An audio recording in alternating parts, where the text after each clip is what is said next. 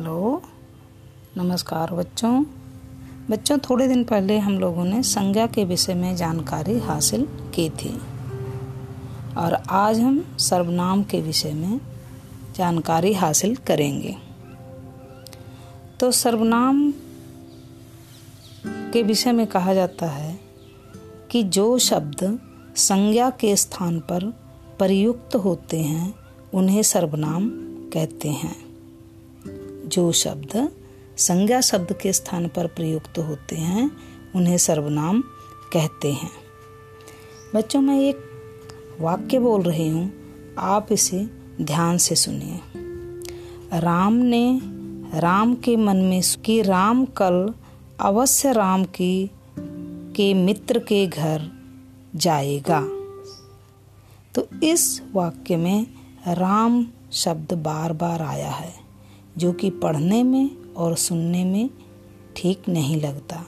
अगर इसी वाक्य को हम इस तरह बोलें या पढ़ें कि राम ने अपने मन में सोचा कि वह कल अवश्य अपने मित्र के घर जाएगा तो इस वाक्य में अपने, वह, फिर अपने इन शब्दों का प्रयोग हुआ है।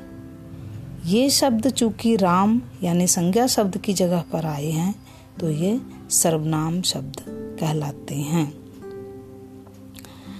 सर्वनाम शब्द कई होते हैं, जैसे मैं, हम, तुम, आप, हमने, हमको। इस तरह कौन, क्या, यह, ये, वह, वे आदि। अब इसके विषय में हम विस्तार से समझते हैं। परिभाषा के बाद आता है। परिभाषा बच्चों, आपको समझ आ गई होगी कि संज्ञा के स्थान पर प्रयुक्त होने वाले शब्दों को सर्वनाम कहते हैं। अब आता है सर्वनाम के भेद। सर्वनाम के छह भेद हैं। यानी सर्वनाम के छह प्रकार हैं।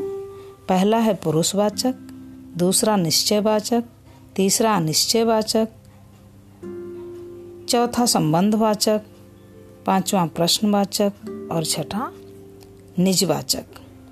पहले नंबर पर आता है पुरुषवाचक सर्वनाम। जब कोई व्यक्ति किसी अन्य व्यक्ति के लिए कोई बात कहता है, बोलता है, करता है तो मुख्य रूप से तीन वाचक प्रयुक्त होते हैं। एक वक्ता, बोलने वाला, जैसे मैं। दूसरा श्रोता सुनने वाला, जैसे आप लोग। तीसरा अन्य, जिसके बारे में बात की जा रही है। तो इसके आधार पर पुरुष के तीन भेद होते हैं, यानी तीन प्रकार के पुरुष होते हैं। जो पुरुषवाचक सर्वनाम है, उनमें तीन प्रकार के पुरुष होते हैं। पहला उत्तम पुरुष, दूसरा मध्यम पुरुष और तीसरा अन्य पुरुष। अब इनके विषय में भी पढ़ लें। उत्तम पुरुष बोलने वाला या लिखने वाला व्यक्ति अपने लिए जिन सर्वनामों का प्रयोग करता है, वे पुरुषवाचक सर्वनाम कहलाते हैं। जैसे मैं, हम हम सब, हम लोग, हमें आदि। दूसरा, मध्यम पुरुष। जिसे संबोधित करके, यानी जिससे हम बात कर रहे हैं, उसके लिए जिन सर्वनाम शब्दों का प्रयोग किया जाता है उसे मध्यम पुरुष सर्वनाम कहते हैं, जैसे तुम तुम आप लोग, आप सब आदि। तीसरा अन्य पुरुष, जिसके बारे में बात की जाए या कुछ लिखा जाए, उसकी जगह पर जो सर्वनाम शब्द प्रयुक्त होते हैं, उन्हें अन्य पुरुष कहते हैं, जैसे वे वे सब, वे, वह आदि। दूसरे नंबर पर आता है बच्चों निश्चयवाचक सर्वनाम। जो सर्वनाम पास की या दूर की वस्तु या व्यक्ति की ओर निश्चित संकेत करते हैं वे निश्चयवाचक सर्वनाम कहलाते हैं। दोबारा सुनिए।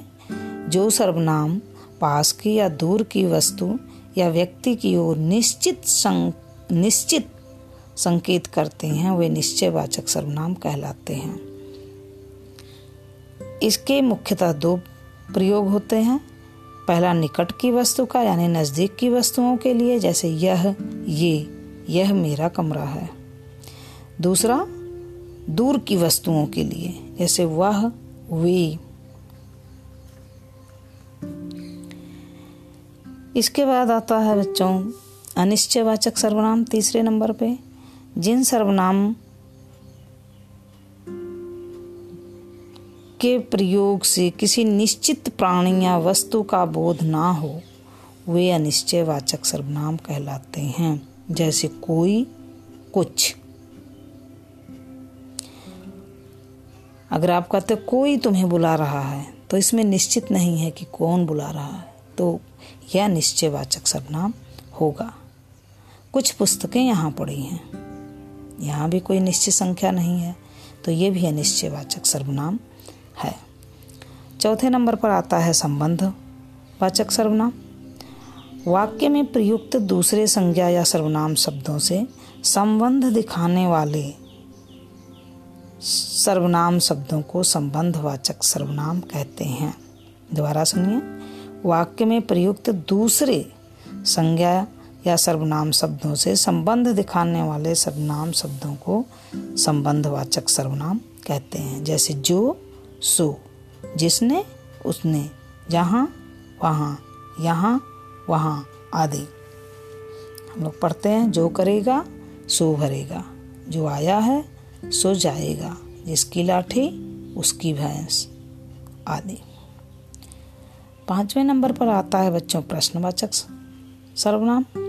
जिस सर्वनाम का प्रयोग प्रश्न पूछने के लिए होता है, उसे प्रश्नवाचक सर्वनाम कहते हैं। जैसे कौन, किन्हें, किस आदि।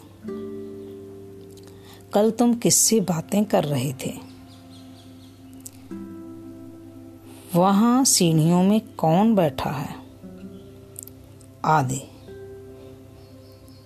छवें नंबर पर आता, छठे नंबर पर आता है निजवाचक सर्वनाम। इसके अंतर्गत वे सर्वनाम आते हैं जिनका प्रयोग वक्ता या लेखक स्वयं अपने लिए करता है। उसे निजवाचक सर्वनाम कहते हैं। जैसे आप अपने आप खुद निज स्वतः स्वयं। हमें अपना काम अपने आप करना चाहिए। मैं अपने आप चला जाऊँगा। वह स्वतः ही जान जाएगा। आदि। तो आशा है बच्चों कि आपको सर्वनाम समझ में आ गया होगा।